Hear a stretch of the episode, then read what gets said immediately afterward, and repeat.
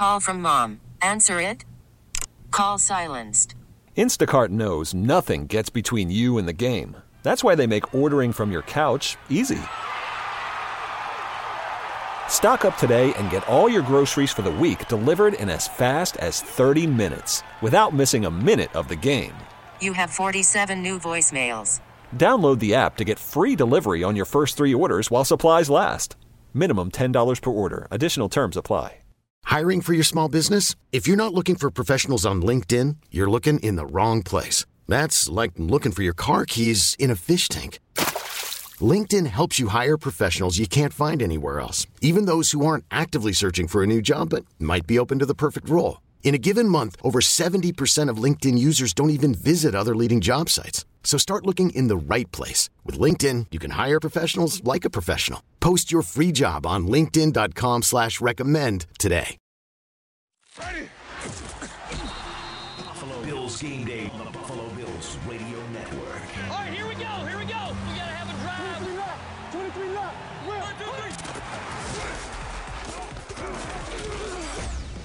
This is the Buffalo Bills Overtime Show. Here's Derek Kramer. All right, everybody, good evening.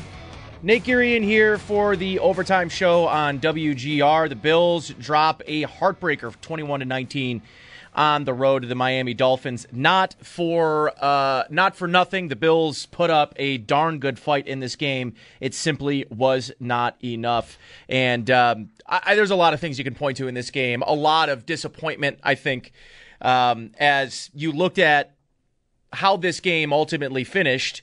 And I think it really comes down to plays that should have been. Um, I mean, uh, the Bills beat themselves in this football game. And I think the the tough part about this is you watch the Miami Dolphins team walk off the field um, in a fan base that is act like they've won the Super Bowl um, because you know, frankly, the Bills defense played better than I thought they would. I mean, the Bills forced five punts tonight, only gave up 21 points, and it, the Bills offense couldn't put the ball in the end zone enough times. And the Bills missed a, bad field goal, and the and Josh Allen skipped a touchdown pass to go up uh, and and take a late lead in this game, and you know, and then he muffs a, a snap and has to throw the ball to, to Stefon Diggs instead of taking you know uh, and spiking the football because if he spikes the football there, it's likely a called grounding play because he fump, he bobbled the snap. So. Uh, just you know, it feels like an opportunity lost for the Bills, and they're now 0 7 in close uh, in, in one score games dating back to 2020. Like that that's an area of concern for me that this team in close matchups has not been able to find ways to win a football game. That is a concern to me. That if they can't win by 10, they can't win at all. And, and I think that's something this team has to really kind of look inward on and figure out how to win games when they're close and in, in the fourth quarter. And, you know, you need your superstar, all pro, MVP caliber quarterback to play that way in the waning seconds in the red zone. This is a team that did not do enough when they got to the red zone in this game. Just plain and simple. They did not do enough. And Josh Allen finishes the game 42 63. They got to find a running game, man. I mean, I, I know in, in this game, and, and I, listen, I'm all for the Bills throwing as much as they want to throw. But, I mean, short of one 43 yard Zach Moss run, this offense did nothing on the ground. Devin Singletary finishes the day 9 of 13. Josh Allen can't be the only guy in this offense that does stuff. Like they need this backfield to start stepping up. We saw James Cook, you know, get involved in the pass game and you know, Devin Singletary nine catches on the day. That I think a lot of that is a result of the game plan. Um, I think a lot of it's the result of the game plan on defensively. And listen, the the, the Dolphins blitzed the crap out of the Bills. I mean, abs- I mean, just every play blitzed the crap out of the Bills. And the Bills' answer to it was to dump it down, find the running back, find the tight end, find the hot route, and that's fine. And you know that's how they worked their way down the field. But a really, you got to be able to make teams pay when they're bringing all out blitzes. And the best way to make a team pay when they're bringing all out blitzes is be able to run into it and and make one guy miss, and you're off to the races. And that just was not really at all it's something that happened today. And this team needs to figure out ways to run the football effectively. And I think we've all been saying this for some time now. And again, they're a very good th- passing football team, one of the best passing football teams in football. But in games like today in the red zone, you have to be able to turn around and hand the ball off. You just gotta. You need someone in this backfield to step up. And Zach Moss, up until that run, has been absolutely anemic when he gets the football. I mean, just, you know, immediately has a guy in his face in the backfield and it's over. Like they, they need to find ways to alleviate the pressure that exists on Josh Allen. He is just it, it, this offense. Now listen, every elite quarterback, it is the offense goes as they go. But man, if Josh Allen just way too reliant on Josh Allen, just way, way too reliant. They need to find ways to supplement a competent run game. I don't know if it's scheme related, the guys up front, um, but you know, I, I, they're searching for answers, and they've got to find them here very, very soon. 23 for 115 ends up masking what should have been a terrible overall number from this game. I mean, again, you take away a 43 yard run, and you're 23 carries for, and you're probably less than three yards a carry. And Devin Singletary, 1.4 yards a carry is terrible. And 4 for 46 for Zach Moss. You take away that 4.3, he's averaging less than one yard a carry. It just can't happen. They need to be better. They need to find ways to get their running backs involved in this football game outside of the passing game. And until they do that, I'm not sure they're going to be capable of winning close games. They've got to find ways when they get near the goal line to get some push up front and be able to trust their running backs to get positive yards and not get hit in the backfield. And, you know, we could go back to that fourth down play where the Bills decide to kick the field goal and go up six and you know, I just I, I, I would like a more even application of this team's fourth down usage, right? I think in that moment, what good is going up six? I think you want to seal the game. You want to go for that fourth down and four on the twenty. I think you want to do that. So, a lot to take from this game, a lot of lessons learned, and the Bills got to be better. I mean, there's just there's no two ways about it. Uh, offense, defense, special teams. Um, and I, the most unfortunate part of this is Thomas Morstead punts the ball into you know Sherfield's back, uh, literally his butt, uh, on in, in, the end zone for a safety. And now all the Bills need is a field goal to win the game. And Morstead just uncorks like a 70 yard punt on the free kick, pins the Bills back. I mean that was that was it. I mean, that was a huge factor in the game. Thomas Morstead had an unbelievable game short of that boneheaded play. And I don't know how much of that even his fault. Just you know, the Bills offense can't shoot themselves in the foot when you're down your top four, you know, your top four, your best four defensive players in the defensive backfield, not named Taron Johnson, of course. Because I thought they played well. And I also think, what are you doing running? You know, what are you rushing three for on third and 22? What do you think they're going to do? Check it down? Come on, man. You know, you got to rush four, blitz on that play. Like, you can't give Tua four seconds to hold the ball and uncork a deep ball in your cover two. You gotta, you gotta get after him on that play. And rushing three and dropping back and leaving the middle of the field wide open is 13 second vibes all over again. You know? Just in crunch time, the boneheadedness of this team sometimes. And you know, this is the in, in close games. You're to play in a lot of close games when it comes to December, January, and February. You got to learn how to win them. You just have to learn how to win them. And right now, they beat themselves. They beat themselves last year in the divisional round against the Kansas City Chiefs. They beat themselves today. And right now, the only team standing in the way of the Bills being the best team in football and being able to win a Super Bowl is the Bills. We saw it again today. You know, I just, you need this coaching staff time and time again just is puts this team in, in such great positions and the ability to overcome all the injuries and put you know, make this a, football game today, and then you do boneheaded stuff to, to close this game out, and that's that.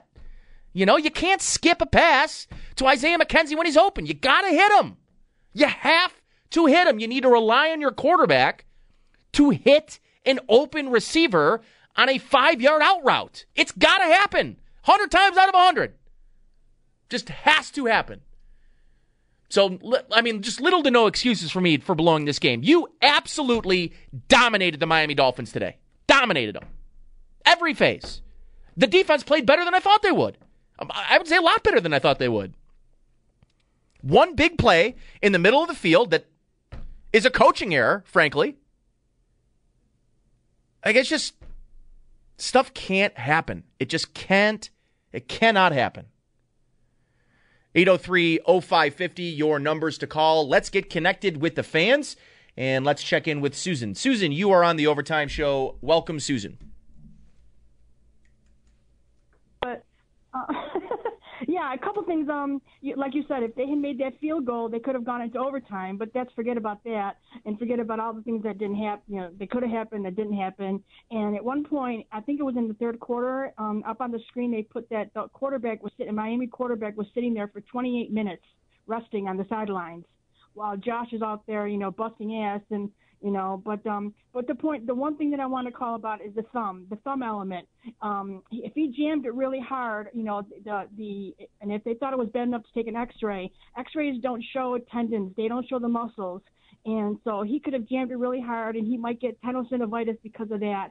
And once the cold hits it he won't be able to use that thumb. Now that it's been sprained and those tendons are damaged inside forget about it the ball of that thumb is going to be so painful for him and from Well, we don't know what the injury is. And after the game, he said he was okay. I, you know, we don't. I, I don't think we should speculate on what the injury is or isn't. He got an X-ray. They, we don't even know if they were negative. So, I mean, after the game, in you know, with the media, typically if a player is injured, um, he doesn't meet with the media after a game. So it's at least a positive sign that he was able to meet with the media after the game. He went into the X-ray room. He came out, met the media.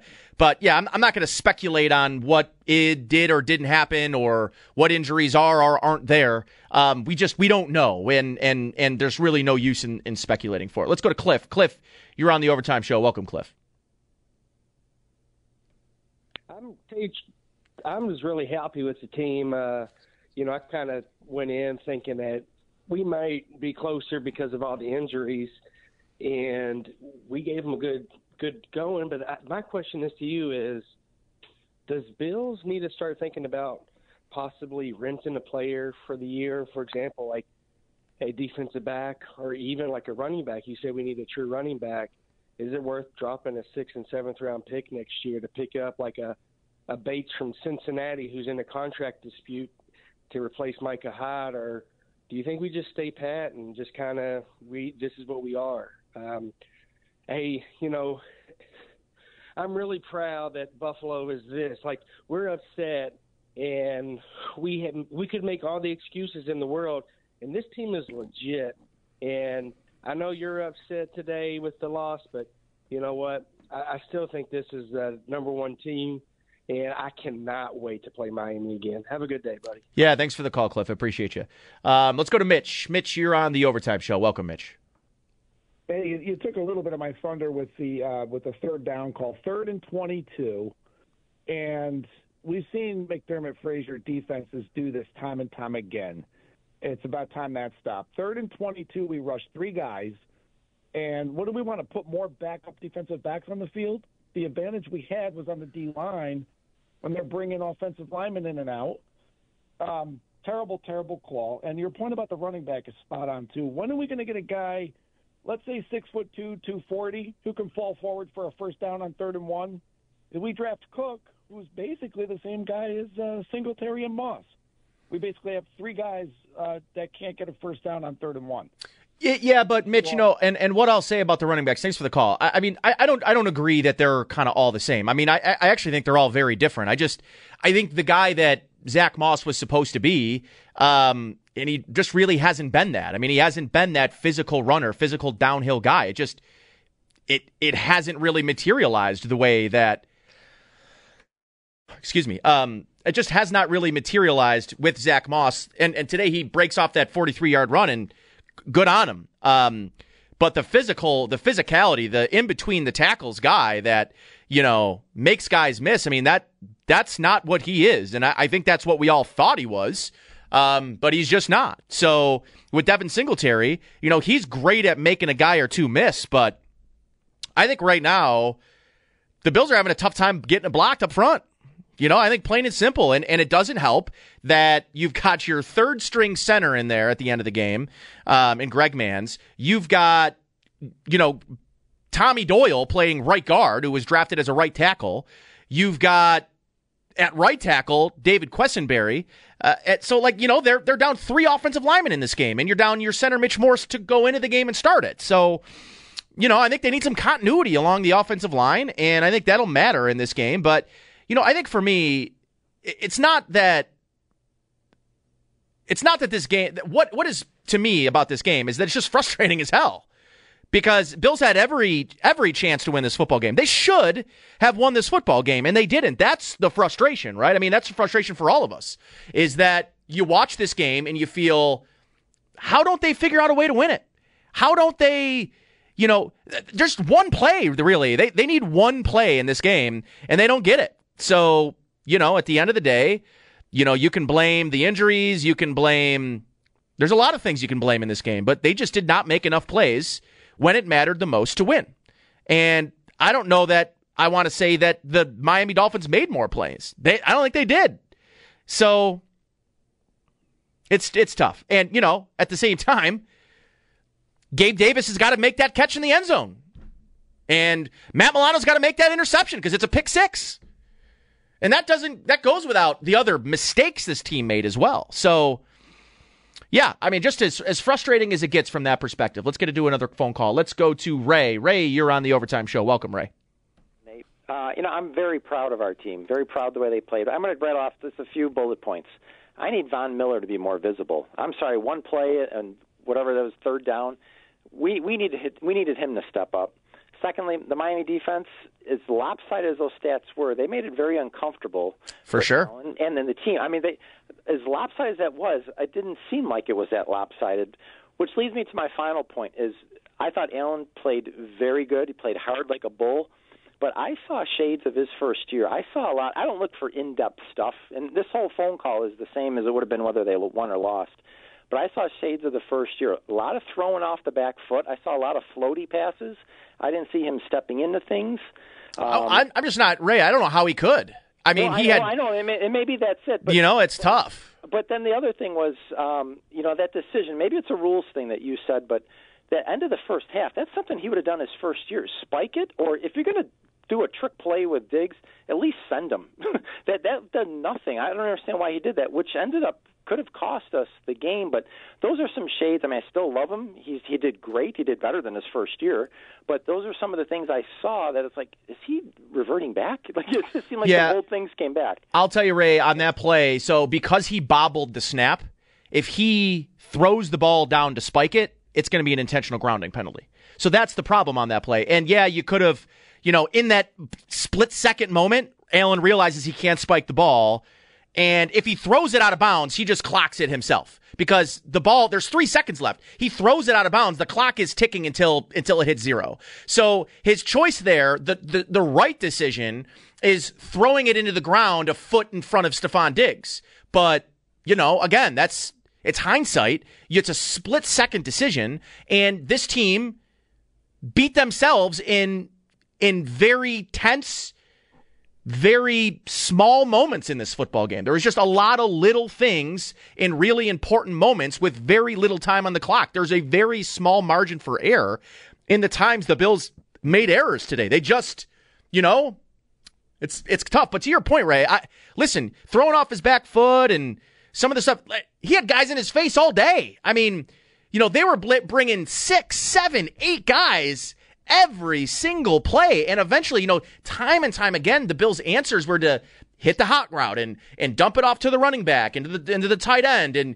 you know have Stefon Diggs stop at the line of scrimmage and make the catch. And that those were the right plays. But you know, uh, you're right. I just they time and time again. Um, that defense just kept bringing the wood to this offense, it blitz after blitz after blitz after blitz, and it was hard to, uh, you know, it was just it, it was it was a difficult day for Josh to to say, hey Josh, sit in the pocket and make throws, step into throws when you've got three defenders that are free rushers in your face. It's just it's not easy. It's certainly not easy. Let's go to uh, Tommy. Tommy, you're on the overtime show. Welcome, Tommy.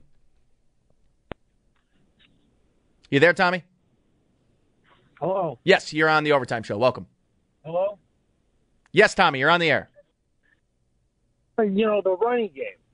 Uh, We haven't had a running game for the last like three years, and you know we're always using Allen third and short, uh, goal line situations. Um, I, it seems to me these guys are a dime a dozen. These big guys that can just kind of get in there. We should just try to trade for kind of like a uh, like a Stevenson from New England. Like drop a third rounder on someone like that. Um, there's tons of players. You got Jamaal Williams. Like there's all kinds of guys out there. I don't know why we keep going with the like Zach Moss is terrible. So he had his his 40 yard rush, big deal. But he's not. You can't use him at the goal line. Single Singletary, you can't use him at the goal line. Why can't we just get uh, a running back that we know we can count on on that short yardage situation? Is pretty much what I'm thinking. Yeah, and Tommy, I'd tell you that it's, you know, running backs teams that have running backs aren't usually trading them away. And at this point in the year, you know, uh, the Bills have limited cap space and you know, I don't see them trading future assets to to acquire a running back when they've spent a third round, a third round, and a second round pick in three consecutive years on their running back room. They're not getting the returns on it. I, you know, I, and I don't. Do, do you? I, to me, I could be convinced that you know trying to go back and bring up, you know, uh, elevate Duke Johnson as, as a as a potential solution. I could be convinced of that. Um, but you know, in, in terms of going out and trying to sign somebody at this point, I I think we're grasping at straws at that point. Tomorrow on WGR, it's Buffalo Bills Football Monday, presented by Northwest Bank. For what's next, gets um, sorry, get started at Northwest Com. Howard and Jeremy break the game down in the morning, then the extra point show with Sal Capaccio from 10 to noon, followed by One Bills Live with Chris Brown and Steve Tasker at noon. Show up in Bulldog at 3. They'll have Eric Wood at 4, and it's 8 p.m. Monday Night Football as Westwood One presents Cowboys at Giants. Buffalo Bills Football Monday all day on the home of the Bills, WGR Sports Radio 550. Let's connect with one more fan before we take a timeout. Let's go to DJ. DJ, you are uh, on the Overtime Show. Welcome, DJ. How's it going, fellas? Good. So I just want to say to all the Bill fans, they're, they're, I feel like some guys are hitting the panic button because we took the L tonight, and I'm not. I'm not. I'm confident after this L. It doesn't matter. Our like look at our secondary. We are banged up, and we still have Tyreek Hill and Jaylen Waddle. No touchdowns. Nothing. They did nothing. So in our team, we have depth. I'm not afraid of nobody. They took the L tonight, but I'll take I'll take it over anybody. We've taken the AFCS the AFC East this this year. We're taking it, no doubt. In my mind, we're taking it. Well, thanks for the call, DJ. I, I would say I have not lost confidence. Um, I would tell you that again. I, I, my my take on the game is they beat themselves, and um, they can't do that. And at the end of the day, until you can clean up the mistakes, until you can find a running game, um, you know, teams are going to feast on you. And Josh Allen cannot throw the ball 63 times a week. It just, they need to alleviate some of the pressure all of the game, the entire game. He can't be your leading rusher and your leading thrower every single week. You need someone to give some help. Um, and I think it starts with the guys up front. They've got to do a better job opening holes for these running backs. It can't just all be on the running backs. The running backs can't be making moves at the line of scrimmage, evading, you know, unblocked guys every single time. They're going to need help. All right, we're going to take a timeout on the other side. We'll continue taking focus. I got three open phone lines. Give us a shout. 716 803 0550 888 552 550 is toll free. Tonight, 8 p.m. on WGR Sports Radio 550, Westwood One presents 49ers at Broncos. Sunday Night Football on WGR is brought to you by New York's Outlet Liquor. When you need to stock up, it's the place to buy a case and buy Armor Heat. Do it right the first time. More overtime show on the other side here on WGR.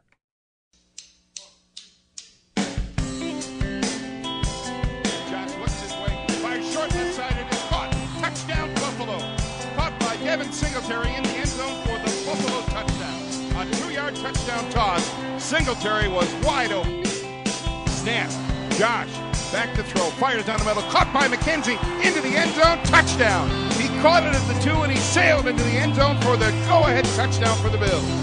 If you want to continue to make a blitz Josh Allen, he's going to make you pay.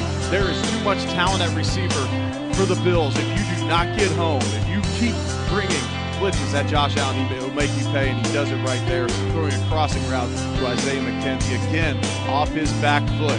And all he's got to do is lob it out there. He's wide open on the play. Shotgun snap to Bridgewater. Pressured, bounced around, and he is dropped. He is sacked back at the 32 yard line, brought down by Greg Rousseau. In his hometown, Greg Rousseau gets a critical sack.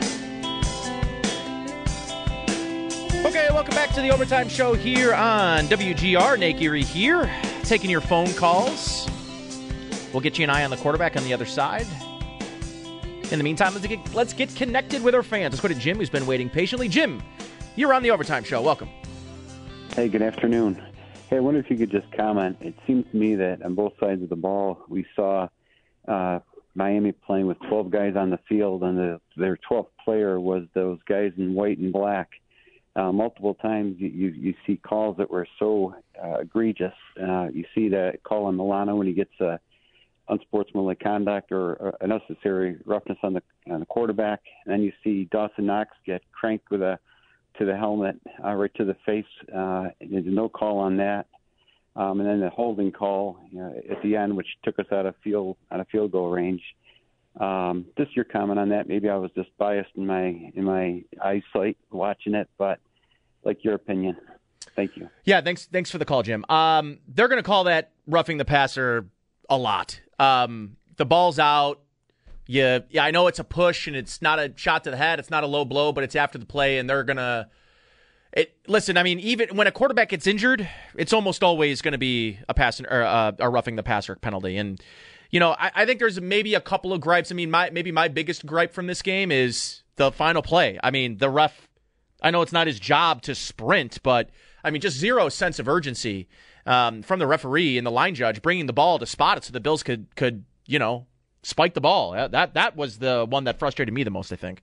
But from back from this game, I mean, I think the personal foul penalty in the end zone on Jaquan Johnson, you know, it's a defenseless receiver. I mean, that just is that's you can he's a young guy and that's a mistake that you don't want to see him make, but he makes it and you know, so be it. But um, yeah, overall the refs weren't great. The refs aren't great in the NFL period. So, you know, I'm not going to use this game as some kind of uh, measuring stick on you know why they're refereeing and are the referees picking on the Bills or something. I they've been bad all year. They they they were bad last year. They were bad the year before.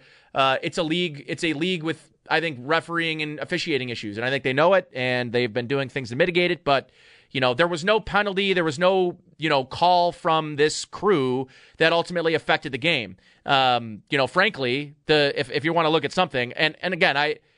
Th- this is not me saying that you know, Tua coming back, Tua, Tua should have been out of the game and the Bills win. I mean, probably. I mean, Teddy Bridgewater wasn't doing a damn thing. Teddy Bridgewater stinks.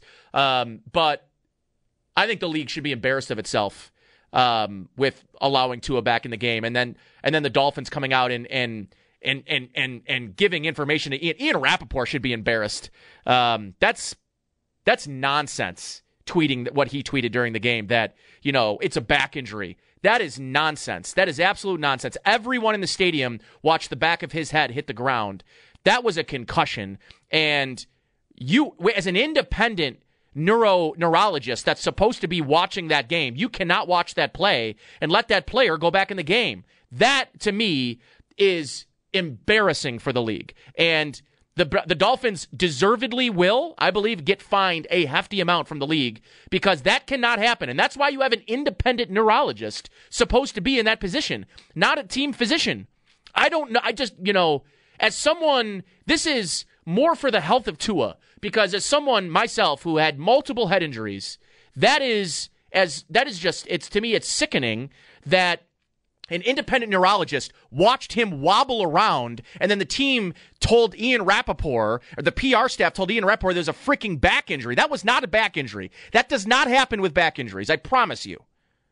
It was egregious. It was embarrassing for the league. The league should be embarrassed, and I hope the league does something about that because that's not that's not what the rule was created for. The rule was not created for teams to move around it. It was created to keep players safe.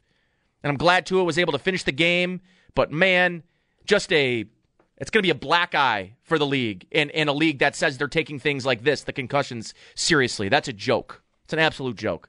Let's go. excuse me. Let's go back to the phone. Let's go to Tristan. You're on the overtime show. Welcome, Tristan. Uh, Tristan, hey, you there? going on, Nick? How are yeah, you? can you hear me? Yep, I got you. Yeah. Uh, yeah, real quick, man. I got a couple things. Um, since you're, uh, you're you're talking about the hit on Tua, um, I, I think it's definitely some incompetence on uh, whatever new newer surgeon is back there. Uh, you know, given given whatever. I mean, I don't even know what the process is, but the dude was concussed. I mean, straight concussed. Uh, second thing is, I'm going back to, um, you know, I, I wanted to ask you on the 60, uh, I think it was 62 passes or attempts uh, by Josh today. Do you think that had anything to do with uh, Dorsey's game plan? And uh, also, um, I totally agree, dude. Uh, Josh Allen can't be our whole team every week, week in and week out. I mean, dude can't throw for 400 yards and rush the ball. And and you know, Singletary, Moss, and uh, and Cook. I mean, I don't know what the numbers were. I didn't look at the stats, but I, I know. If, I mean, just nothing on the running game today. Um, and again, I know our team's depleted, and I agree we should have won the game today. But uh, I mean, it's just we're shooting ourselves in the foot. Certain things that that pass to McKenzie in the end zone. I mean, he has to make that. He has to make that completion, dude. Like you said, a hundred out of a hundred times. I don't know if his thumb is hurt or whatever the case may be, but the dude is open. You have to make it. That that wins the game. I mean, I just the stats are insane, dude. Forty, I mean, forty minutes and twenty seconds, and we still lose. I just don't get it.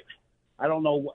Like again, the play calling with 62 passes. I don't know if that was the, you know what they wanted to do today. I'm not sure, but I agree with you, man. We got to get our, our our run game going, and uh, you know, can't depend on Josh on every single play, dude. I mean, just the dude's gonna get wore out, man. I mean, I know he's an animal. I love him, but uh, I mean, we got to have some kind of complementary football. Uh, That's you know, the word. That's the word, Tristan. It's complementary football. Thanks for the call, man. I, I mean that that is that's the word of the day. Complementary football. And you know, listen, I think part of the game plan it was very obvious that the Miami Dolphins intended to blitz Josh Allen on every single play. It that just was the game plan today, and they're you know I, I thought they had the answers. I you know frankly I, I think those hot those hot routes, getting the ball out quick, um, not letting that pass rush get to you, um, but you got to be able to pick your spots and be able to run into blitzes. Uh, you just you just have to. You have to have your offensive line win some one-on-one battles up front. I just I thought that the Bills did not win enough one-on-one battles at the line of scrimmage today, and I, that's you know not the sole reason they lost this football game, but it's one of many. Uh, you know they they lost battles at the line of scrimmage. They need Roger Saffold to you know win more one-on-one battles. They need you know they need they need Mitch Morse healthy and back. They need Spencer Brown healthy and back. They need Ryan Bates healthy and back, and and hopefully, and I think a lot of them were heat related. Um, I don't envy the Miami Dolphins. They that defense played 90 plays, and they've got two days of practice, and they're turning around and playing on Thursday night. Um, I, I do not envy them. That's that's a tough position to be in. The Bills played a ton of football today on the offensive side of the ball. The defense should be well rested, um, and and and you know hopefully they'll have Jordan Poyer back next week. We'll see what happens with Dane Jackson, and you know we're a week closer to to seeing Tre'Davious White back. So a lot a lot of work to do for this Bills defense, uh, or just the Bills def- and the Bills team in, in general. But I think most notably, I'm I'm going to kind of look at it and harp on the Bills' inability to run the football really at any point. And, and I don't need them to run the ball with tons of frequency. I need them to run when they decide to run. They need to run it way more efficiently. Devin Singletary cannot average 1.9 yards a carry. Can't happen. And I need Zach Moss outside of one good run to not average less than a yard per carry, which is what happened today. And I, I think they need to try to find new ways, different ways of getting James Cook involved in this offense. I loved some of the pass plays that they brought him in for, um, but overall, they they need to find a back. And it does not help that right now they're in a three team, a three person committee, and no one's getting an opportunity to really get any momentum rolling. They need to find somebody, commit to him, and let him play. And um, right now, that's not happening. Thanks for the call. Uh, let's go to is that Jay Myers? Let's go to Jay. You're on the overtime show. Welcome. Yo, it's your boy Jay Myers from D Block. Hey man, big Bills fan, number one Bills fan, but I'm losing a little faith in our Buffalo team. And I want to get your take on what needs to change next week because you know what? I have concern that Zach Wilson, the MILF hunter himself, is going to take it to us. Okay. Uh, let's go to Rick. Rick, you're on the overtime show. Welcome, Rick. Rick, you there? Too much. Yeah. Gotcha. Okay, go Yeah, ahead. I'm here. Can you hear me? Yep. Yeah, I thought Singletary was dancing a little bit too much in the backfield instead of going north and south. That third and short play where the Bills went for it on fourth down and Josh ended up putting the ball in his own hands. Thought I thought I saw Singletary dancing a little bit too much. Um, the defense. I don't. I don't think the Dolphins beat us. I think we gave the game away. Um, it, it, that was a freaking war. I mean, it, it's Yes, it sad. was. Not happy about, not happy about the outcome. Um, but to see, I mean, the amount of plays that were ran by the offense. You see those guys at the end of the game on the defensive side for the Dolphins and the offensive side on the ground sucking air. I mean, that that's just way too much time for an offense to, to uh, not execute, not put up the points, and not close the game out. And we had the opportunities, just gave it away. Yeah, no, I mean they were you, you, sucking air is, I guess, the best way to put that. I mean that that's really uh, them being on the field as much as they were. I mean, led them. I think in, in a lot of ways was the reason that they failed to make plays in the crunch time when they needed them to make plays. Um, they just were absolutely winded. The twenty play drive, and and I heard somebody on the over uh, on the post game show with Mike and Chris talking about you know how the Bills should have been taking more shots downfield. I just don't know how you do that. There's not enough time in the pocket for Josh Allen to let those plays down the field develop. That's why you're getting rid of the football so quickly. You're getting rid of the football because Miami's blitzing the hell out of you on every single play, and you got to make them pay. And the Bills just did not make them pay enough to push them away from stop blitzing. And the only way you can get the, the Dolphins out of blitzing is if you make them pay. They needed, you know, a guy to make a make a you know break a tackle and and, and take something in, in to the end zone. They needed they needed to get some run plays in, into that blitz, and they just it just didn't happen for them uh, today. That's that's that's for certain. 803-0550, 1-888-552-550 is your numbers to call. Give us a shout. We got a couple open phone lines on the other side. We'll continue taking calls next. You're listening to the Overtime Show here on WGR.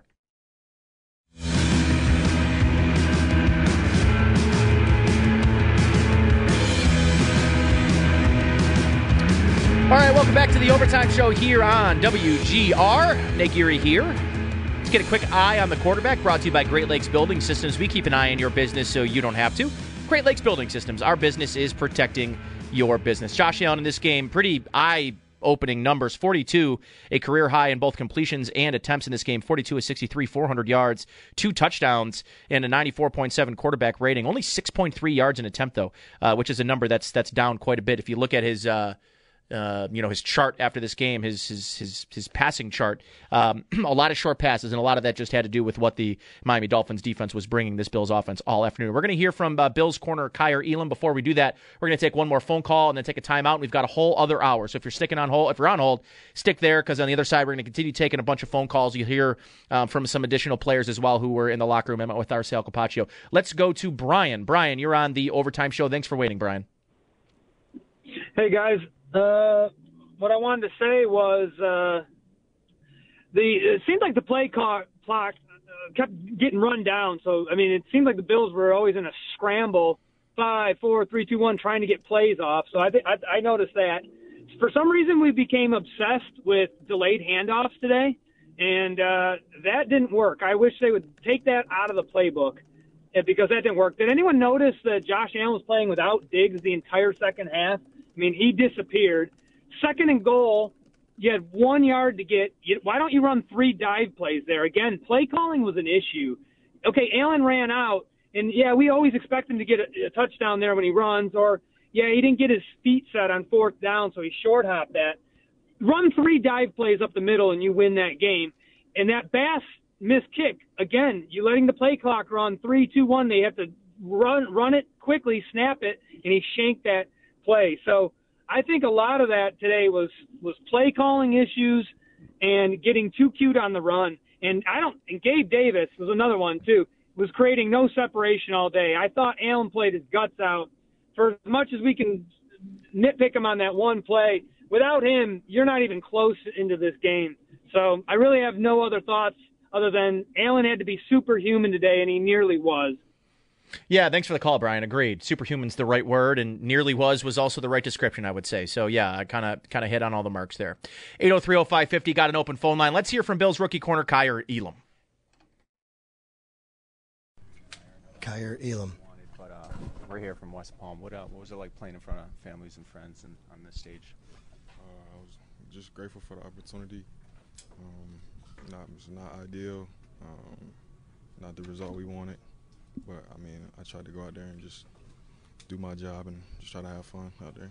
With the injuries you guys had in the secondary, uh, being thrusted in a bigger role, what was that like for you today? I think um, I, I appreciate you know the coaches and staff believing in me to go out there and execute. But um, you know, it's not the result I wanted. So there's no moral victories and no happy ending. But just got to get back to work, get back to work, and just keep striving. How would you assess your play here in your first career start? Um, I think I, I, did my job. Um, it's things we could have cleaned up, like uh, communication-wise. But I mean, I think I just did my job, and I didn't do enough to help this team win. So I just got to keep striving. How challenging was it, conditions-wise, with, with the heat, and, and we saw guys going in and out? Yeah, um, there's no excuse, but I mean the the, the heat uh, did have a lot of guys cramping. Um, I know I had to super duper hydrate every every single time I got off the field um, in timeouts, but you know it's something that we can't let affect us because you know our goal is to keep continue to win, go one and zero every week. So um, it did play a part, but it's no no excuse. You mentioned how, how special was it to have this this big moment, this um, you know monumentous moment at home here front of your. I'm assuming your dad was here and your family. Uh, despite the loss, I mean, this is uh, this is history for you to be able to do this right here in your own backyard. Yeah, I mean, I was super grateful for the opportunity. Um, you know, it's I'm I can't like dwell on it. I just have to keep striving to get better.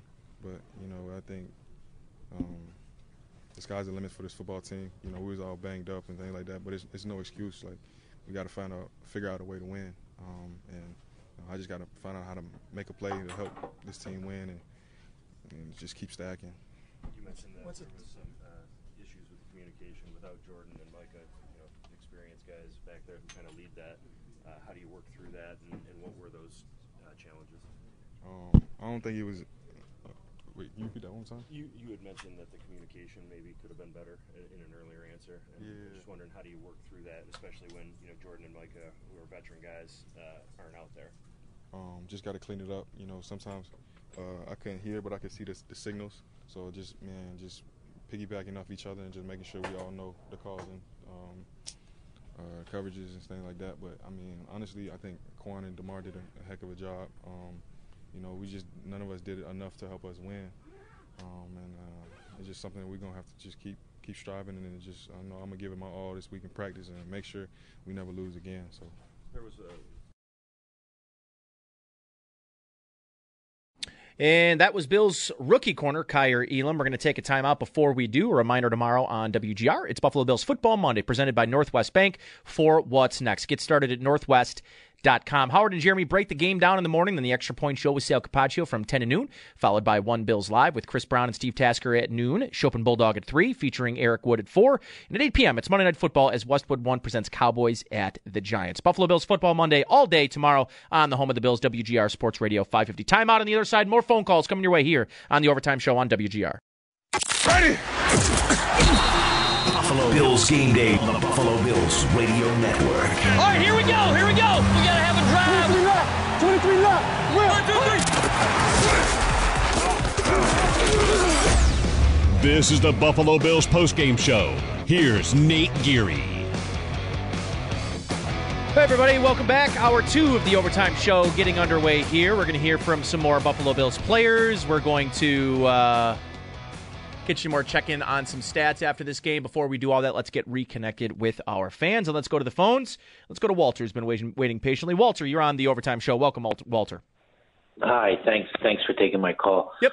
Um, you know, the the one stat that really worries me is um, I think you had mentioned that the Bills are 0 and 7 in one score games since 2020. Yep. And uh, and I and I said this last year when I called in. I, I think, and I like McDermott, but I, I think these moments are just too big for him. I think I think these types of games, you know, uh, go boil down to the coaching. Uh, I, it's inconce- I know that we have a strong defense, but why aren't you blitzing more? Especially, and this may sound a little cruel, but I mean, why aren't you blitzing uh, Tua after after he clearly should have not been back in the game? You know, I mean, I mean his, his wobble that that you know he should have been out, but you're not putting any pressure on him, especially on that big play. Um, and then you know you're not using a fullback uh, on the goal line. I mean, there's all these little things that I think the moment is is too big for McDermott, and I think it is for Dorsey as well. And like I think there needs to be a serious conversation about about to get we're a talented team, but how do we get to the next level, which is winning the the close games against relative, you know, good teams. Now Miami, I don't think is a good team. We're going to be coming across some good teams, and it's going to boil down to, to coaching, and and that's what really worries me. Uh, maybe you can expand a little bit about that. Yeah, thanks for the call, Walter. Yeah, I mean, listen, it's I, I don't really know what points to 0 and 7 in their last, you know, one score games. I, I, I don't I don't know really know where to pin that blame. Uh, I could tell you that it's probably a little bit of everything, a little bit of pearl clutching. Listen, it's th- those are moments that you know I think the Bills are going to need to figure out how to be better in to if they're ultimately going to win a Super Bowl. I I think the first thing they got to do is find a way to get healthy. I mean, this is just an unprecedented run of injuries that they just have not experienced in the Sean McDermott's time here in Buffalo. They've they've been incredibly lucky over the last five years of just you know really missing the least amount of man time, um, the least amount of games missed in the entire league over the last five years. And you know, it's as they say, the Roosters are are, are coming to crow or whatever. The Roosters are whatever. I, I don't know what the saying is. I wish I knew, but you you get my point. It's it's they're they're getting an unlucky stretch here to start the season. I just it's an unprecedented run of unluckiness. It's uh it's it's downright incredible to me that uh, that they're dealing with the issues that they're dealing with uh, at at the at the injury right now. I mean, the injury report tomorrow is going to be stunning. Uh, what, what I is what I would imagine. Thanks for the call, Walter. Let's go to Jim. Jim, you are on the overtime show. Welcome, Jim. How you doing? I'm just calling in regards. You know what? This reminds me of the Bills when they played the Giants. You know, in the Super Bowl. You know, you get all excited.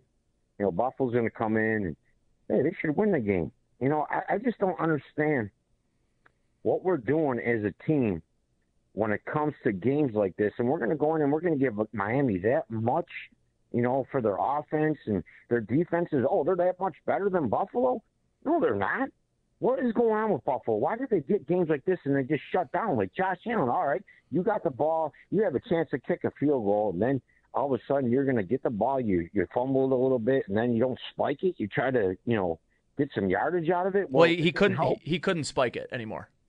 Oh, you couldn't. I didn't. I thought he said they had like four seconds on. No, so when he bobbled the snap, if he would have if he would have spiked the ball, it would have been an intentional grounding because he took a oh, step oh, okay. away. So oh, oh, when the oh, quarterback gets the snap, it has to immediately go down as a spike. And if it doesn't, it's a grounding penalty. So, like, his best bet, and like I was talking to another caller earlier in the show, is they're like, you know, why didn't he just throw it out of bounds? And yeah. the problem with that is he throws it out of bounds. There's three seconds left. The clock's going to run out either way there. So in a perfect world, he's got a split second to make the decision there. He did a smart thing, which was not throw it in the dirt, because then it's a grounding penalty, loss it down, and they're out of field goal range anyways. And I think it's a 10 second runoff. So the time would have run off the clock anyways.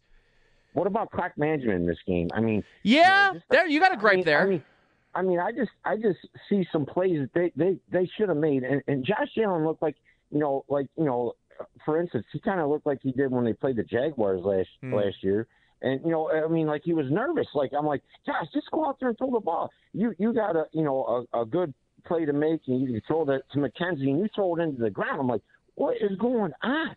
Yeah, he didn't. He did not set his feet on that throw. Yeah, no, listen, I, I'm I'm with you, Jim, 100. percent And you know, on that play, Allen did not set his feet. But I mean, I, am and I'm not telling, giving you an excuse for it. I think that's just the reality. The guy didn't set his feet, and he didn't make an accurate throw. And Last week he had one on third down where he's turning around and doesn't hit, uh, get his hips around and throws one in the dirt too. It's two weeks in a row. Um, I, they he just he needs to be a little bit better in those crunch time situations. And today he was not good um, when they needed him to be good in the red zone and on the goal line. And I agree. I'd like to I think I'd like to see them run the ball more in some of those situations near the goal line. It's third down, and you know you're going to try to go for it for two. Try running it again. You know, turn around and bring Zach Moss. You you drafted Zach Moss in the third round, and he's supposedly making guys make business decisions. Um, and you know, I think for me, I, I, they're just there was nothing you know, throwing two consecutive times there. I hated that. But that that they threw the ball to get them in that situation. They were going to throw the ball to get them out of this situation, and I think that's I think that's just the the the the long and short of it. To be to be quite honest. Thanks for the call. Uh, let's go to Nate. Nate, you're on the overtime show. Welcome, Nate. Hey, what's going on, Nate? Nothing much, man. So, um, I got a question about the Gabe Davis touchdown. You know, I thought that you know, when, when we watched it, it looked like in the moment that they might have had an opportunity to, to potentially challenge that play right there. You know, I mean, it's slow motion, it looks a little different, but you know, it looks like he catches it two feet down, and that's a touchdown, and the ball comes out. I mean, isn't that the rule? Like, as, as soon as it crosses the, you know, the goal line, two feet down. I thought it was a catch. If the catch happens before the goal line and he crosses the plane and then he fumbled, yes, that would have been a touchdown. The problem is, is when you catch it in the end zone, you have to maintain control. It's like the uh, what is it? The da, da, da, I'm trying to think of it, like the Calvin Johnson play and uh, the Dez Bryant play, right? Like when you when you catch the ball in the end zone, you have to complete the catch when you go down. Right. And then also on that same series, like I thought that that was a big moment in the game. You know, they just had like all dropped down before that play. Everyone was hot. The heat was getting to them. Call a timeout before you go. Like that's where like where everyone I feel like is like McDermott. You know, these one score games. That's a big moment right there. Call a timeout. Give everyone a rest right after that. And get something that's going to be. I don't. I can't remember what the play was after, but it didn't do anything. You know, after that, Gabe Davis, and then it was fourth down and I feel like that was the game right there. I'll listen to your comments. Yeah, thanks for the call, Nate. Yeah, and it's it's tough. You know, I need him to hold on to the ball. I need Matt Milano to hold on to the ball. Uh, just so many instances in this game where you're like, you know, the missed field goal and the, I mean, just, I, I mean, t- seven plays in this game could have won you the football game. And how you make none of those plays um, is incredibly frustrating. Incredibly frustrating. I don't blame any of you for calling in here and being frustrated about any of those plays. They're all incredibly frustrating plays. How this team lost this game is completely unacceptable when there are so many little plays to be made and no one was able to make them. You know, especially with a roster you feel like is as good as the Bills. You need somebody to make those plays. And I know the injuries are were absurd today. I mean, going in and having Taron Johnson as the only starting guy in your defensive backfield, and I think they, I think the pass rush really missed Jordan Phillips today. I think it really missed Ed Oliver today, and you know, I think they needed a little bit more from their edge today. Their their edge did not show up and did not take advantage of a battered and beat down um, uh, Miami Dolphins offensive line. They did not get to Tua enough plain and simple. And I know that they held him to 212 yards. A lot of that has to do with how much the offense controlled the football in this game. The Bills' offense controlled the football. They did not score enough touchdowns. They should have scored 45 bleeping points against this Miami defense, and they scored 19. It's unacceptable. It just that that's it to me. Let's go to Chance. Chance, you're on the overtime show. Thanks for hanging out a whole Chance. What do you got? Hey, thanks. You know, two. Chance, you there? Chance, give us a call Yeah, back. Oh, okay, no, okay. I got you. I got you. Sorry, sorry sorry about that. Oh, good. Two of my biggest two of my biggest pet peeves in football is to go into the prevent or cover two, whatever you want to call it. It's third and a mile, third and twenty-five, and Tyreek Hill is the best deep ball receiver in the league, and Jaylen Waddle is not far behind. And to let Tua just stand back there, he could have stood back there after he threw that ball for five more seconds because the Bills only rushed three. What are you doing rushing three? I mean, those guys are going to get down the field, and and, and, they Agreed. get they get 30, 35 yards. It's just I hate prevent defense. It is so do I. Stupid. And one more thing, you know, it's um, second down and goal, and it wasn't even a full yard. It was like half a yard. And you got Josh Allen. And I- how long have we watched Tom Brady? Two decades plus now. You know, he he doesn't. He's what twenty five percent the athlete Allen is. And and Brady, how often does he just go get that half a yard? You know, you know that's all. Just sneak it, sneak it in. You got three tries. The QB Yeah. sneak it in. I mean, it, it's a half a yard, and you got this freak. Just I, I remember a few years ago when Allen just jumped and reached the ball over the goal line. Why are they trying to be all cute? I mean, it's it's just the most simple. Yeah, I, I totally agree with you, Chance. And here's the thing, right? I the thing that's frustrating to me is I, agree with like the cuteness in the, in the from the one yard line. I don't want to see two consecutive pass plays. I just don't. Like turn around and hand the ball off. If you can't get one yard, you don't deserve to win. And when they know you're trying to throw the football, they're dropping guys back. There's no room. There's absolutely no room to operate when you're at the two yard line or the one and a half yard line. And, uh, you know, you're asking Josh Allen to throw BBs into, you know, cracked doorways. I mean, that that's the reality. I, I just, I agree. Turn around and hand the damn ball off or, you know, let Josh Allen take two quarterback sneaks. And if you can't get over the goal line, I can live with that. Uh, now that's a different. I'll be complaining about something different, but I can live with you trying two Josh Allen quarterback sneaks or turning around and handing the ball off to Zach Moss, who is got to be a guy you got to rely on in those short yard situations. Just it just has to be. Thanks for the call, chance. Let's go to Bob. Bob, you're on the overtime show. Welcome, Bob. Yeah, thank you. You already kind of answered one of my questions, uh, but I'm going to expand upon it uh, uh, and also make a comment. The uh, they were talking about the stadium being built where the sun just shines on the opposing team the whole entire uh, game. So when you have 100 degree temperatures and you're in the sun the whole entire game, it will wear you out uh, much quicker, which is probably why we had the injuries we did. My question had to do with uh, the end zone and catching the ball. Uh, from what you had just said, uh, that's still a live ball. You have to maintain possession. So that means technically that if you're not scoring a touchdown the moment that both feet have touched the ground, then you can sit there and cause a fumble and, and recover the ball. Is is that uh, possible? And that's part of the question I would ask. Uh no. Uh, and and for in the live ball situation, you talk. Which one are you talking about? You talking about the Gabe Davis play? No, I lost you. Um, I don't know. I don't know what play he was talking about. Um, sorry about that, Mike. Um, let's go to uh, let's go let's go to Paul. Paul, you were on the overtime show. Thanks for hanging out on hold, Paul. Hey Nate, how are we doing? Appreciate you taking the call. Sure.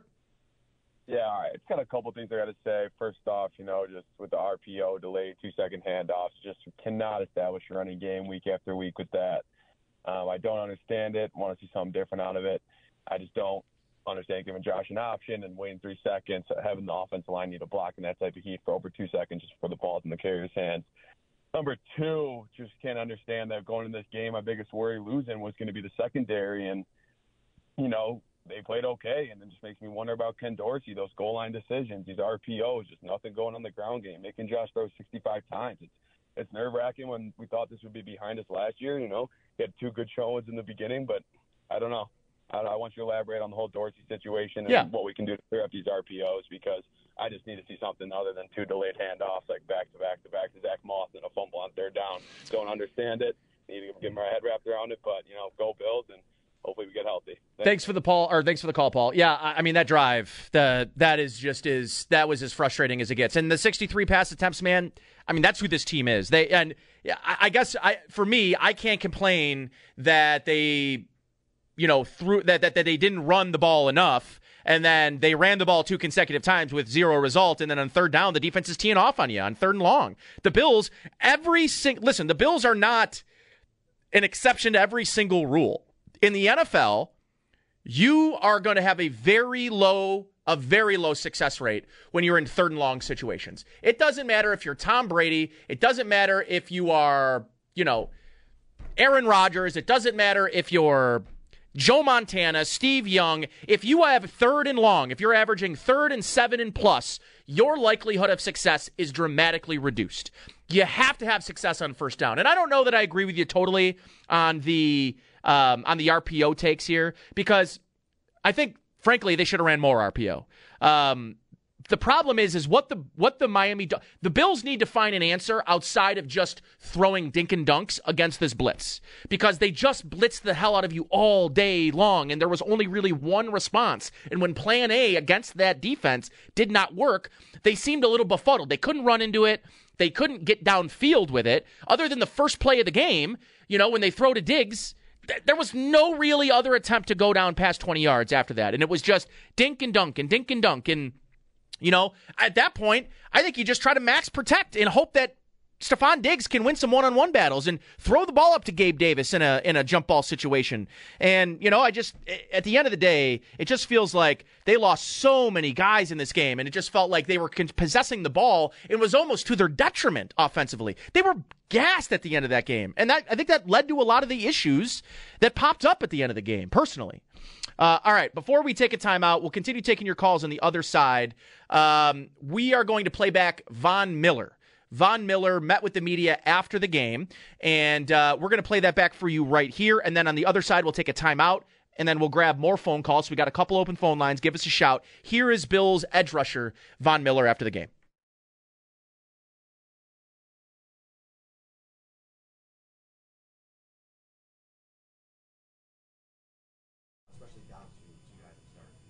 Uh, I mean, they, they, they play really good. You know, um, whether it was getting the ball out quick or you know blocking us up and trying to throw the ball deep. You know, every um, everything that they, you know, everything that they came into the game, um, um, every scheme that they ca- uh, came into the game with, you know, they were successful with. Um, you know, can't take nothing away from those guys. They play excellent defense. Um, offense played well. You know, Tua got hurt, came back in. He played well.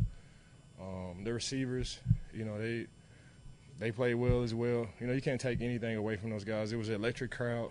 Um, at the end of the day, man, you know, I had fun. You know, I had fun. You know, you know, you, you want to come out with the dub, but um, you know, I, I'm, extremely proud of my guys. I'm not going to make any excuses, but you know, to fight the way we fought and to have the injuries that we had, and you know, to come into the game with injuries that we had. At, at the same time, I'm not making any excuses. Like they came out and they they won the game, but you know, being on this side of it and just witnessing, you know, um, my guys and my coaches and to see the way we handled adversity, I'm extremely proud of our guys. And you know, sometimes a loss like this is good medicine. You know, a loss like this is actually a loss is a loss like this is get, is good medicine. In 2012, you know, I think we started the season, you know, one and three, and then we went on a nine-game winning streak, you know, with Peyton Manning, and so, you know, we started out two. We, you know, we didn't even, we haven't even met any adversity like this, you know. So, you know, I just choose to live on the on the bright side of things, and they played a great game, and it really came down to the end of the game. It was really like one or two plays, and you know, um, none of my guys blinked, um, whether it was you know, uh, the sec- whether it was our secondary or our linebackers, everybody stepped up to the plate each and every time, and you know, I'm proud of those guys. And even even though we lost, even though we lost, and the score is what it is, like I'm proud of our guys. I'm proud of our coaching staff, and a loss like this is good medicine. You know, we get back in the lab, we'll watch this film, um, we will um, we, we'll figure out you know things that we did good and things that we did bad, and we'll be uh, we'll be ready for Baltimore. You mentioned, um, you know, the feelings of, of a game, like a heartbreaking game, but the feeling in the locker room just now was guys just really impressed with how you guys handled all of this. Yeah. I mean, what did you learn about these guys?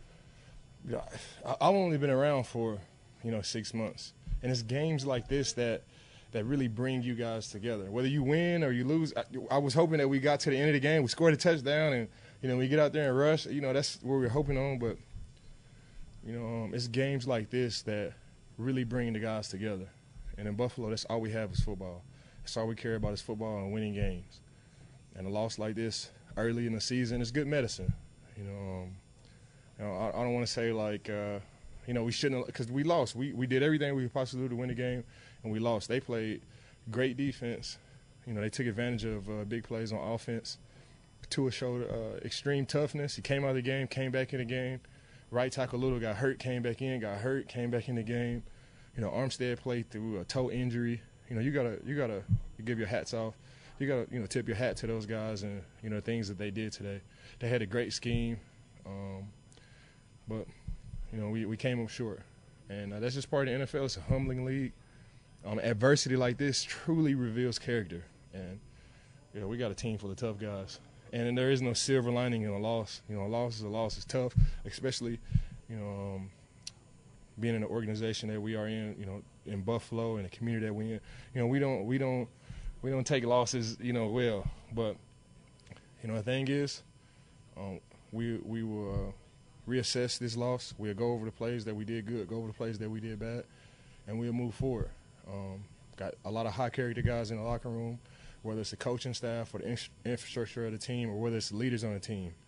You know, we got high character guys like this. Adversity reveals character. This is all just adversity, um, and I'm excited to see how we respond. Real men, you know, they respond to to things like this, and I'm excited to see how we respond. Was this some of the toughest conditions in a football game, weather-wise, heat-wise, humidity-wise, that you've ever played in? Uh, not me. you know what I mean? I, you know, not me. I, I felt like this is. I mean, I, I'm from I'm from Dallas. You know, I played in you know games like this. Um, and I just feel like, you know, I'm conditioned, you know, for stuff like this. And then you know they do a great job of rotating me in and rotating me out. You know, I, I tell you what, when I walked out there um, for pregame warmed up, for pregame warmed up, for pregame warm ups, um, before we went out there as a defense, you know, just warming up and I was like, dang, like God really got the heat turned up. Like, Jesus, hot, it's humid. Like I just started, I, I just started, you know, I was drenched in sweat. Like when I came out there for, uh, you know, for pregame before we came out there with the pads and stuff. I was like, man, I need to go in there and get an IV. I went in there and got an IV. You know, I came out and I was good. You know, um, but I, I really can't speak for my teammates. You know, heat like this and these conditions, like it, it really takes its toll on, on everybody. Um, we came into the game wounded, and we, we lost some guys during the game, but you know, each and every guy that was in the game, they stepped up. And like I said, there is no silver lining in a loss. Um, but I'm just so proud of my guys. I'm so proud of Coach McDermott and the way he handled everything. I'm, I'm proud of uh, Josh Allen. Like we drove from the one yard line all the way to the two yard line, and we came up short. Defense came out there. Um, we hold them to a three and out, get a safety, get the ball back.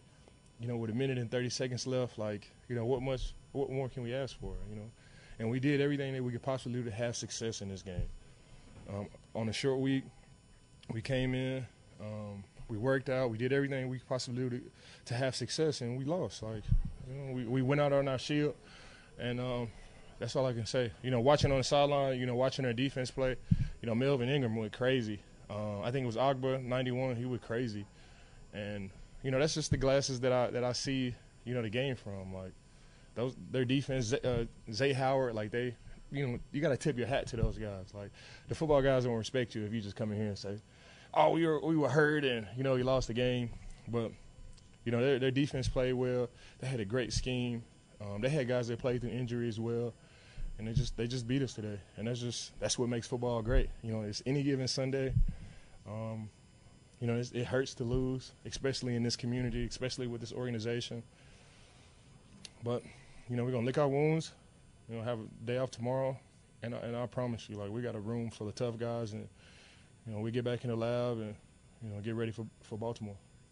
Uh, what was it like having um, Jordan on the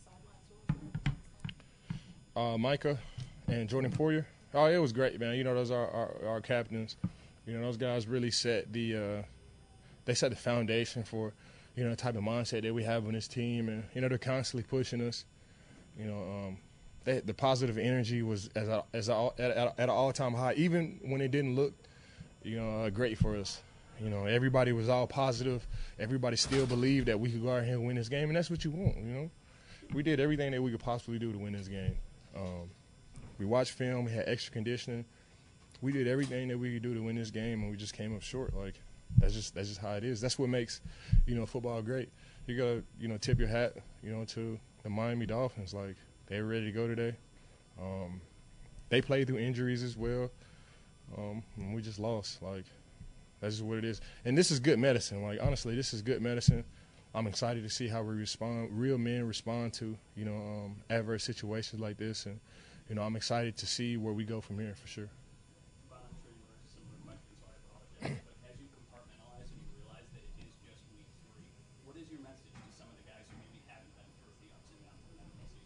Um, you know, you know, we came into the season with super high expectations. You know, me and you know, I I, I think uh, I'm just so optimistic. I'm I'm thinking in my head like we're gonna go undefeated. Like we're gonna win every game. We're gonna blow every team out. And you know, the reality of it is, you know, things just don't, you know, don't work like that. I still felt like we had a chance. You know, all the way down to, you know, Isaiah. You know, he almost got out of bounds, and the the time just ticks out and you know, just, that's just part of it. But you know, my message, my message to the guys, I can only just lean on the history, you know, on my history. You know, with Peyton Manning, we started out, you know, one and three, and we went on a nine-game winning streak, and we ended up being the number one seed in the AFC. Um, we played a lot of great football that year, and we, we have a similar team. You know, we, we got we got a great quarterback, great defense. We're going to get some guys back, even though the guys that played tonight, they played – they played incredible. Like you couldn't even tell like we were missing guys, and that's what you want. You know, Coach McDermott had us ready to go. Coach Frazier had us ready, ready to go. Coach Washington had us ready to go. We had a great game plan.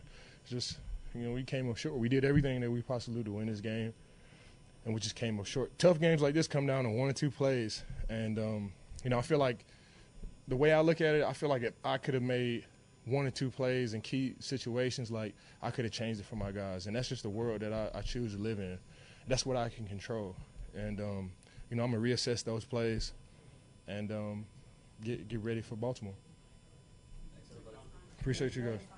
All right, that is Bills edge rusher Von Miller following today's 21 to 19 loss at the Miami Dolphins. We're going to take a timeout on the other side. We'll continue taking some phone calls here as we get into the evening part of the night tomorrow on WGR. It's Buffalo Bills Football Monday presented by Northwest Bank for what's next. Get started at northwest.com. Howard and Jeremy break down the game in the morning, then the extra point show with Sal Capaccio 10 to noon, followed by One Bills Live with Chris Brown and Steve Tasker. That starts at noon and Schopp and Bulldog at 3 p.m featuring Bill's uh, former Bill, Eric Wood, at 4. And at 8 p.m., it's Monday Night Football as Westwood 1 presents the Cowboys at the Giants. Buffalo Bills Football Monday all day tomorrow on the home of the Bills, WGR Sports Radio 550. Overtime show continues on next year on WGR.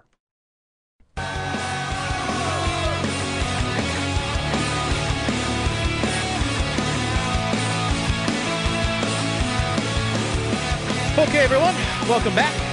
Overtime show here on WGR. We got a quick segment here. We went a little long on that last one. Let's go to Bob, who's been waiting patiently here on the Overtime show. Welcome, Bob. You're on the Overtime show. Hey, I want to you know uh, touch on a couple things, get your comments. So, um, you know, obviously uh, Dawson Knox was banged up. We lost Jake Kumerow. Um, so really, that leaves Gabe Davis as our only real true outside threat. I just thought this game. Uh, that there was so much pressure put on Allen to just basically do everything. And then when Mm-hmm. they got, and I understand that he short armed uh, um, McKenzie on that throw, but when they get down, you know, in the inside the five yard line, I would have loved to see, um, you know, uh, them at least throw some motion, speed. Um, you know, they used to run that speed motion with. Uh, with McKenzie near the goal line Mm-hmm. that was super effective. I just with the amount of pressure that was put on Allen in this game to basically, you know, make every single play. Right. It was just, I just, I, I would have liked to see a little bit more dynamic um, approach to that inside the five yard line and first and goal, and that that was to me the most disappointing part of this game. Yeah, I agree. And getting Josh Allen some help should should really be a priority. You know, like you like he can't do everything every single week. Um, they need other guys to step up. You know, namely somebody in their in their freaking backfield. They need someone to step up back there. Um, and I don't know if they're really been given an opportunity to step up. And that's to me one of my biggest gripes is they're just this committee approach is giving nobody an opportunity to step out. And even if they did, would they give them enough carries to to make it warranted anyways? All right, timeout. Other side. Josh Allen, Sean McDermott. They're coming your way here on the Overtime Show on WGR. This episode is brought to you by Progressive Insurance. Whether you love true crime or comedy, celebrity interviews or news, you call the shots on what's in your podcast queue. And guess what? Now you can call them on your auto insurance too with the Name Your Price tool from Progressive. It works just the way it sounds. You tell Progressive how much you want to pay for car insurance, and they'll show you coverage options that fit your budget. Get your quote today at progressive.com to join the over 28 million drivers who trust Progressive. Progressive Casualty Insurance Company and Affiliates. Price and coverage match limited by state law. Okay, picture this.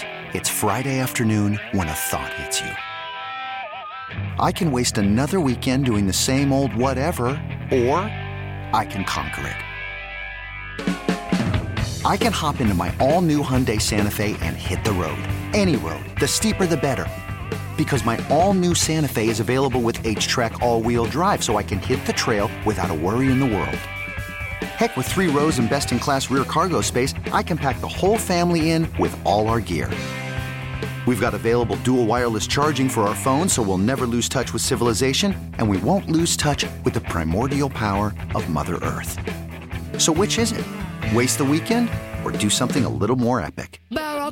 And conquer it in the all new Hyundai Santa Fe. Visit HyundaiUSA.com or call 562 for more details.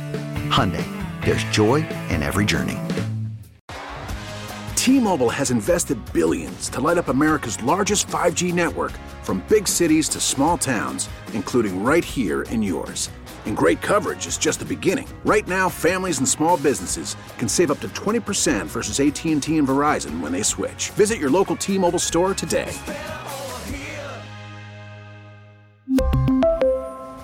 Plan savings with three lines of T Mobile Essentials versus comparable available plans. Plan features and taxes and fees may vary.